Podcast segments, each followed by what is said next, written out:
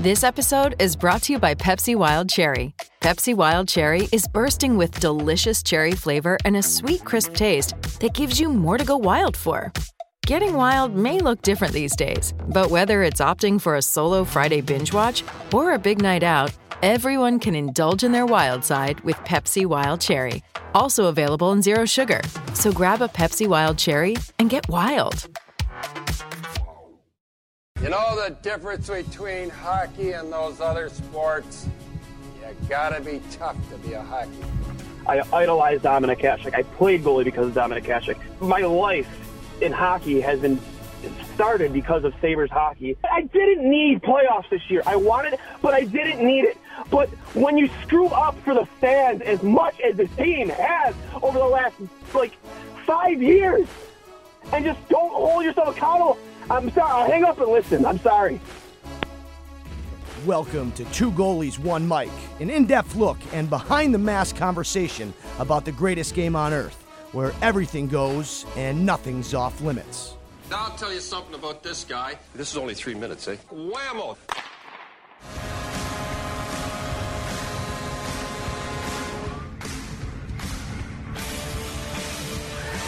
Welcome, everybody, to Two Goalies, One Mike, episode 116.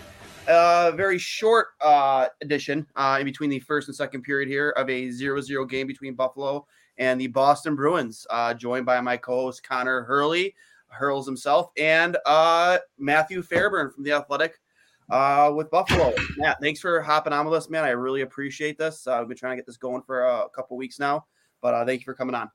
Oh, thanks so much for having me. Glad we could connect. Yeah, absolutely, man. I really respect your writing. I remember I mentioned that one piece you did on Jill, and I think it was the NHL's top 100 or 99. Yeah, I really enjoyed that piece and everything else you've written over your years contributing to Buffalo hockey. So again, thank you for coming on. No, I appreciate it. It was it's been a fun first year on the beat. Definitely jumped on at a good time. I had chipped in and helped out John a little bit before, when I was covering the Bills, but first year being full time on the Sabres, and it's turned out to be pretty good timing. Yeah, I know, right? This year, I've said it a lot this season, this year, not just because they're winning, but just the overall. And I know the buzzwords like culture and vibes they get overused a lot, but I think they really do apply a lot to this season, especially with everything that transpired the previous year with Eichel and Sam, and coming into this season. And they have the fans back, right? They're back, they're engaged. Maybe not as much so as it was 10 years ago, but they're engaged. And coming into this NHL trade deadline, I guess expectations have grown a little high, and patience is starting to grow a little thin. And just your thoughts on that over the past week, just kind of the chaoticness of what the NHL trade line has been, and we're still less than 24 hours away. Yeah, it's been wild. I think how wild it's been is probably part of why there's some Sabres fans that are feeling a little impatient, because it seems like everybody's making deals. There's, especially in the Eastern Conference, just an absolute arms race going on of teams loading up for playoff runs. And, it's like you mentioned, fans are back and they're engaged. So you're going to have some impatience. You're going to have some restlessness this time of year. But the Sabres have stuck to the plan that they outlined, that they've been pretty transparent and pretty consistent about, in terms of letting the young players grow into their roles and not wanting to block young players from ice time. And I imagine that got a little bit complicated because they're sitting there right on the edge of a playoff spot, seems to flip-flop every night, whether they're in that final wild card spot. And, you certainly have to battle that as a general manager of saying, does this team deserve, that extra push to maybe get in and get that, monkey off the back and end the playoff drought? Or, has this team earned the right to go together and try to earn it, with the guys that got them there? So far, Riley Stillman is the only outside addition, and he's making his debut. Pretty decent first period against the Bruins. He's paired up with Matias Samuelson. But so far, that's the only addition they've made. They've still got a little while here, but they've been, you know, anybody that's listened to Kevyn Adams, I think you're always wondering, is that what he's saying? Is that what he's actually going to do when push comes to shove? So far, he's doing pretty much what he said he would do. In your best estimation, with 16 hours to go, what type of move do you tangibly envision happening if he does decide to make a move? Like, there's not a lot out there in terms of buzzwords, buzz names that a lot of NHL fans have looked for. They're basically all gone at this point. But with a lot of fire sales in Arizona, Chicago, even Nashville at this point, is there something that you think realistically can be done in the next 16 hours? Yeah, it's kind of interesting because it seems like at any time anybody makes a list of names, you better be writing it quickly because there's going to be a trade that's going to screw that up. Dante Fabbro in Nashville is probably the best, you know, guy that would make sense that's still maybe realistic because, like you said, Nashville has sort of jumped into the fray as a seller.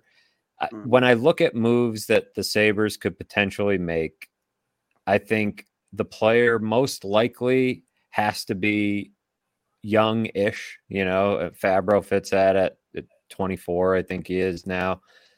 Young, some term, and the cost to acquire probably doesn't have to, you know, wouldn't be substantial. I think the Sabres are really hesitant to move that first-round pick, and I think that's smart in a really good draft. And with everybody that's already off the board here, you know, there's not a lot of guys out there still that are worth a first-round pick. And you know that you're going to pay a little bit of a markup this time of year. So you're paying a first-round pick. You want to make sure that's somebody that's worth it, and I'm not sure any of those players are going to become available.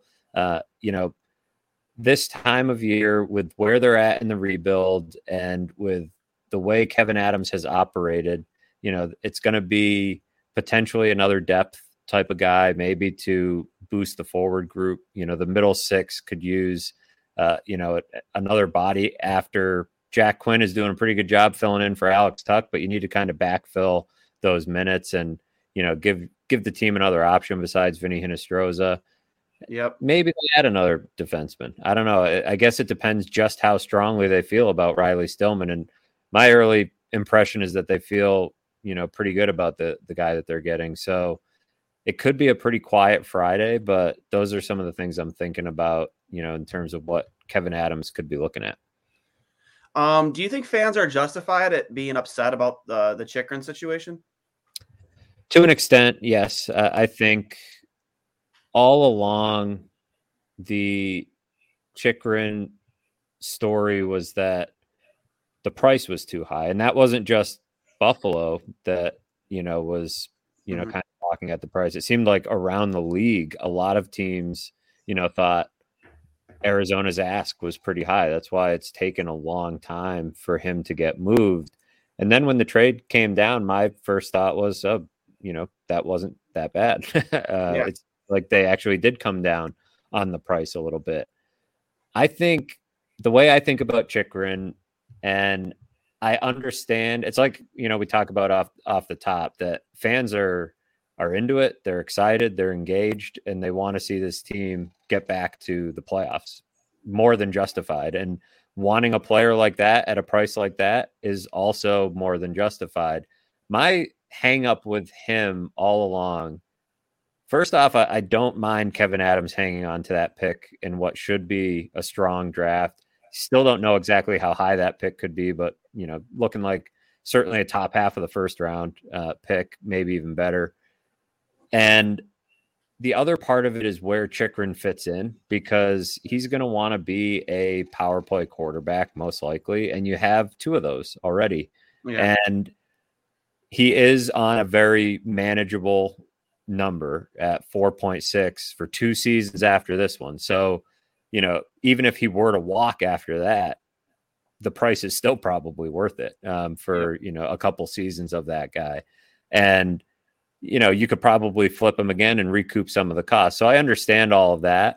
I think the big question I had all along was, where does he fit in as another offensive you know, defenseman, another guy that wants to run the power play. Certainly it doesn't hurt to add good players, and it doesn't hurt to do that. But the timing of where the Sabres are, you know, Chychrun isn't pushing them into Stanley Cup contention this season. No. So I can see both sides of it. I understand why they were hesitant to move that pick. And frankly, I wonder if Ottawa's pick was more appealing in the end to Arizona. It's splitting hairs a little bit because they're close in the standings, but it is something to consider, you know, the whole package of they probably wanted the highest pick they could possibly get. And I would think that's probably going to be Ottawa's, but who knows? Now they have Jakob Chychrun. That's kind of how this goes. It's so kind of counterintuitive, right? Like you want that pick to be as good as it possibly be. Well, you just gave them a piece that's right. Kind of like now it might break the tie. Yeah, you know? Yeah, it might be what pushes Ottawa over the edge. I mean, Ottawa is going in a very different direction than Buffalo in terms of how they're trying to build. You know, they made some splashy additions in the offseason. And, you know, now they make this big move at the deadline. And I think the Sabres being patient is okay for now still. But, you know, they're going to have to start to get in on some of those moves, whether it be in the off season or next trade deadline, because you want to round out the core at some point and take advantage of the window that seems like it's opening. But with how much the Eastern Conference has loaded up, clearly the window is not right now, I would say, for Buffalo or Ottawa.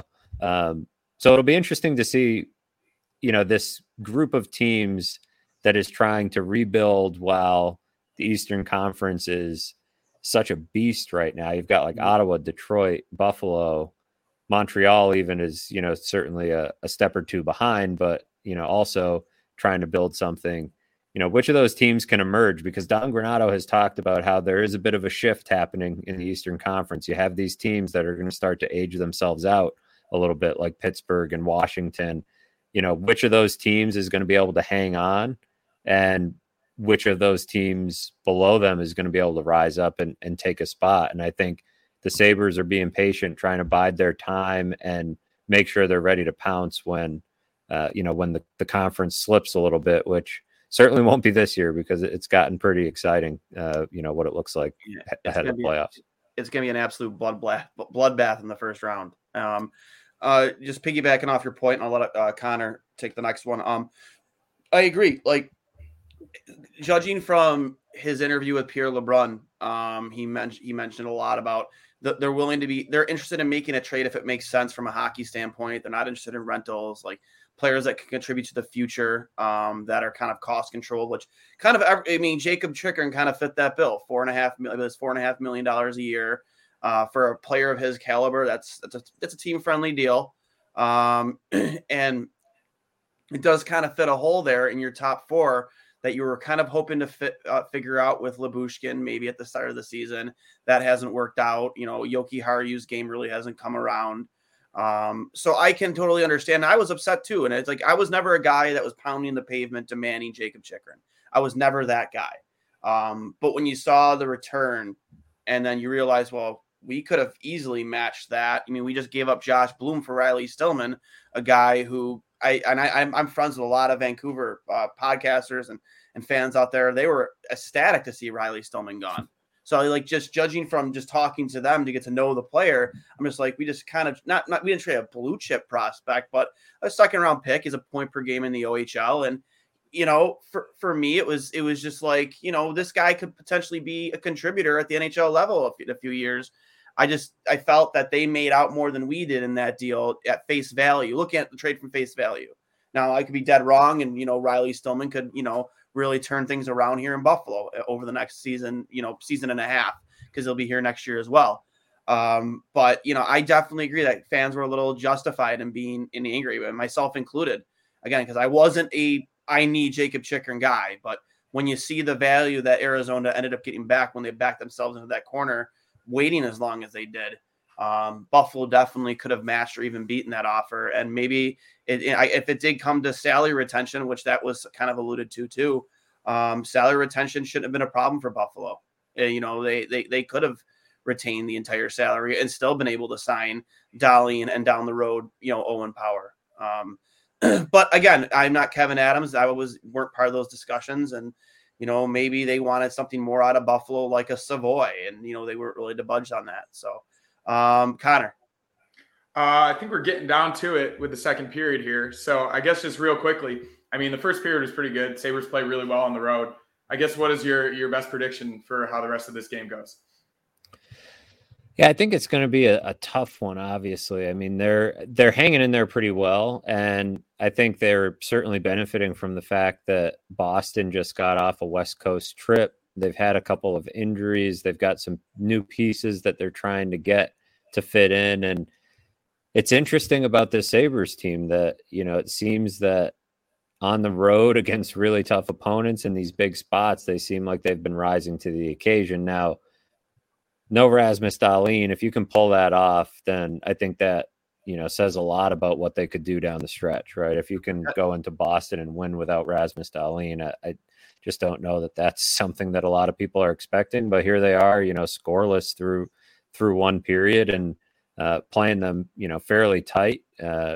Jeremy Swayman's playing a pretty good game. So, yeah, I think, you know, expecting them to win in Boston is still tough, but you know, I'm encouraged by the way this team seems to take a bad performance and just flush it pretty quickly. It doesn't seem to spiral on them. Obviously, early in the season, they had that 8-game losing streak, and they've had a few other little streaks, but they've gotten better at nipping things in the bud and turning things around quickly and forgetting about it. And they're especially good at that when they go on the road. So we'll see what happens. Yeah, they definitely have shown to have short memories, and that's huge. One last thing before we let you go. Obviously, the second period's already started. If the Sabres were to make a move, I mean, taking tonight's result to complete consideration, do you foresee them looking at a goaltender right now? Because we saw Kevin Weeks bring up UPL's name in trade circles. Not surprising, but not surprising too. I mean, as a goalie myself, we have three goalies here. You know, I didn't even realize you played net until, you know, Connor mentioned to me he listens to your podcast with Joe Pascaglia. You know, with that, do you think that Kevyn Adams be more inclined at looking at a goaltender rather than help offensively, since they are the third highest scoring team in the league? I would be surprised. I don't think it would be necessarily a bad move. It would potentially solve a bit of a roster crunch for them if they found a way to move out, you know, a couple guys and, you know, switch things up in net. But I don't think they're moving off Craig Anderson. You know, the guy came back to play for Buffalo and play with this team, and everything has gone pretty much according to plan. He's playing well. He's, you know, loves being a part of the team. He's a big, big leader. I think they've got, you know, some. Certainly, they're not necessarily sitting there saying UPL for sure is 100% the future, but they've been encouraged by what they've seen. And I don't know exactly what Erik Comrie's value would be out there. So could they upgrade the net? Absolutely. Should they seriously look into it in the offseason, depending how the year finishes out with UPL and Comrie? I think they certainly should. You know, Devon Levi still being probably a year or two away from the NHL. So that's a big question that they have to answer at some point. Are they going to do it at the deadline? My bet would be no, but, you know, we're still learning a lot about Kevyn Adams. That's what, especially first season on the beat for me, I'm trying to figure out, you know, when he says stuff, you know, where can I read between the lines? Or so far he's pretty much, you know, stuck to what he said, you know, publicly, and he seems pretty comfortable with this goalie trio. So I'm not expecting a move in net, but I think it's probably the number one spot to watch heading into the offseason. I tend to agree. I think you know, the Erik Comrie experiment, while we don't have a huge sample size with the injury earlier in the season, I just don't think that that's the direction they're going to go. If they can get out of that contract, they will, and maybe they'll look elsewhere. Thank you. It's unfortunate for Erik, because he played pretty well, and he hung in there a little. You know, early in the season, I thought he was playing okay. He played really well in Calgary and Edmonton, and this is the opportunity that he's sort of been waiting for. And then he injures his knee, and hasn't really gotten a chance to refine his rhythm, because that's how it goes. Another guy takes the net and starts running with it. And especially a knee injury for a goalie is always going to take some time, and getting the timing back is going to be iffy. So it's a tough situation for him because, guys in that room absolutely love him. He's, just a great teammate, but it's because of the small sample size and because of, the injury and everything, it's really hard to bank on him as your 1A or 1B, either one, when you're going to be, they could certainly get by this year with saying, hey, just trying to let this young team grow and X, Y, and Z. But next year, I think the bar is going to be raised. People are going to be expecting the playoffs, and goaltending is such a make or break piece sometimes. I'm preaching to the choir here, I know, but it's one of the most important positions in sports. And so if they don't have that right, you could have a really good team undone by bad goaltending. So I'm really curious to see how it goes, not just this offseason, rest of the year, but into the future, because they've got some intriguing pieces in the pipeline. Devon Levi is super exciting. How they develop that and, get everything settled is going to be, one of the bigger factors in just how quickly they can get, from being a fringe playoff team to a contender and a team that wins in the playoffs. And I can promise you, Devon Levi, all the speculation about him, he's all in on Buffalo. I mentioned before, I'm writing a piece on him right now. That is, his own mother has actually helped me write. It's kind of crazy. I've never met a more committed hockey mom in my life. It's wild. If you type her son's name in any social media platform, she's on there liking, commenting. It's pretty awesome. But we had him on Two Goalies, One Mike last year. Him and his teammate and best friend Justin Rittich, who we just had on again recently. Justin, and he was extremely excited when he got traded to Buffalo. Obviously, there isn't a huge opportunity with Bob and Spencer Knight down in Florida, but he has ties to the city of Buffalo dating from back when he was 12 years old.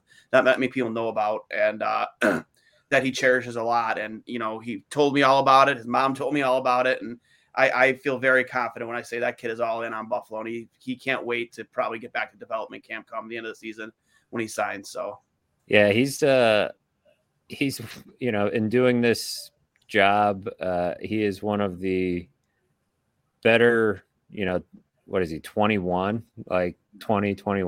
year old kids to talk to that I've ever come across. He's just so self-aware, so smart and thoughtful. And he's just got a ton of energy. I think as much as Sabres fans think they're excited about this guy, they're going to be more excited when they get to know the personality, because he's really a pretty special kid.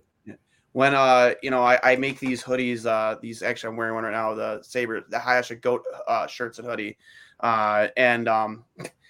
He saw it online and he asked me about it. He's like, do you make those? I can get one. I was like, well, you're at development camp in a few weeks. I'll get you one, I'll come bring it to you. And I brought him one to start a development camp. On the last day out, he comes out and he's wearing it. I thought that was really cool. I go, yeah, man. He goes, I love Hasek. He goes, he's a big advocate for small goalies like me. He's like, how can you not love the guy? So I thought it was always pretty cool that he was wearing that, and he supports Buffalo even from over at Northeastern right now. He follows along, and as he chases post Beanpot Championship a national title, and now that looks to be clearly his in the future. Now with Erik Portillo sent to LA. Yeah, that was probably a big factor, I would think, in the in Erik and his camp's thinking that, the net looked like, between Luukkonen and Levi, that it was going to be a little bit tough to find a spot. And he made it clear pretty early this season that it was going to head that way. And the Sabres are fortunate in that respect that he communicated it and that he was up front and that they could recoup the pick, and no harm, no foul, really. I mean, you get the pick back and basically the original draft position, and then you just move on and go from there. They've already, they're fortunate that they have, they picked a goalie in the second round last year. They have Devon Levi, they've got Luukkonen's young. So it's not as if they're without options. It's never great to lose another another lottery ticket, but they'll have a chance to take another swing, next June if they want to. And personally, and one last thought is when it comes to a goaltender like me, I don't know about you, but I'm sure Connor as well. We thrive off competition. I never shied away from it. I always thought it brought the best of me. And I'm not saying it wouldn't against Erik, but I kind of look at that situation. It's like, is he running away from the opportunity in Buffalo because of Devon Levi? Or maybe he just never wanted to be here to begin with. I don't know. But just that thought to me is kind of like, I would want him to want to win that net rather than run away from it. Yeah, I definitely don't think, regardless of what he thinks of whether it's the best situation. I mean, look, he's got the right to do it. He's, been in school, and him and his agent are going to try to find the absolute best spot. And I understand that Buffalo has work to do to get its reputation back to where, players want to be there. But I actually thought it was a pretty good situation for him. Like you said, you come in and compete, and you never know what happens. There's no sure things with prospects, and he's a great goaltender. And he is he's got the size, the athleticism, and the tools to be an NHL starter. And this team is pretty desperate for somebody to declare themselves as that starter. So. Thought it was a fairly decent opportunity for him if he wanted to jump on it, but I don't fault players for exercising their rights. It's unfortunate that it goes that way in hockey where you can lose a guy for nothing, but the Sabres were fortunate here to get the value back, and it's comes out in the wash. Now we'll see what happens with Ryan Johnson, and then hopefully they can get Devon Levi locked up sooner rather than later. Because I know people are already starting to wonder, is this going to happen with him? I don't think so. I think it seems like the furthest thing from his mind. So I think he's a Sabre, but certainly give everyone some peace of mind when he puts pen to paper. Yep, absolutely. And that wasn't a rip on Erik. He's actually also been a guest on our show, and very well-spoken kid, highly intelligent. Like you said, phenomenal athlete, and he has the size to be an NHL goaltender. Just for me, just outside opinion, I always thrived off the competition when my back was up against the wall. That was always when the best goaltender in me used to come out. So, Matt, thanks for coming on with us, man. I hope to have you on again soon. Maybe not during a game when we're up against the wire like this, but appreciate you coming on, man. I love your work. I love the podcast. I love your writing with The Athletic, and just a phenomenal first year, and hopefully many more years to come. Awesome. Thanks so much for having me. Happy to jump on with you guys anytime. Thanks. Absolutely. Thank you. This has been episode 116 of Two Goalies, One Mike, with obviously Connor Hurley, Hurls 13 himself, and Matthew Fairburn from The Athletic with Buffalo. So I am Dwayne Steinel. I'll hang up and listen, and we'll see you next time. Hey everybody, this is Dwayne from Two Goalies, One Mike, a show where we give you a behind-the-mask coverage of the greatest sport on earth, whether it be happening right here in Buffalo or around the hockey world. Now you might be thinking, hey Dwayne, why would I want to hear what you two idiots have to say about hockey? Well, first of all, rude. Second of all, we bring in coaches, players, analysts from your favorite programs, from ESPN to Sportsnet to TSN. We're always on it. If you're a Sabres fan or just a hockey fan, you can download us on Apple Podcasts, Google Podcasts, Spotify, wherever you get your podcasts. And of course, you can check us out at trainwrecksports.com or the Dean Blundell Podcasting Network. Thank you for your support, guys, and I'll hang up and listen. I'm Matt Kundle, host of the Sound Off Podcast, the show about podcast and broadcast. Since 2016, we've been speaking with amazing people who have populated your ears for decades. Legendary broadcasters, research wizards, talent experts, podcasters, voice talent. Almost 400 stories, all for free. Subscribe or follow the Sound Off Podcast on Apple Podcasts, Spotify, Amazon Music, or at soundoffpodcast.com. Hi, I'm Logan Anderson, host of the Say the Damn Score podcast. On my show, I deep dive into the sports broadcasting business by, you guessed it, talking to sportscasters. The show has featured big names like Bob Costas, Kenny Albert, and Vern Lundquist, as well as many up-and-coming broadcasters who you may not know yet, but you will know soon. Whether you're looking for professional development as a sportscaster, different career paths, or if you just want to be entertained by hearing some of the best storytellers in the world tell their own stories, this podcast is for you. You can subscribe to the podcast on all major podcast platforms, or you can visit our website, saythedamnscore.com.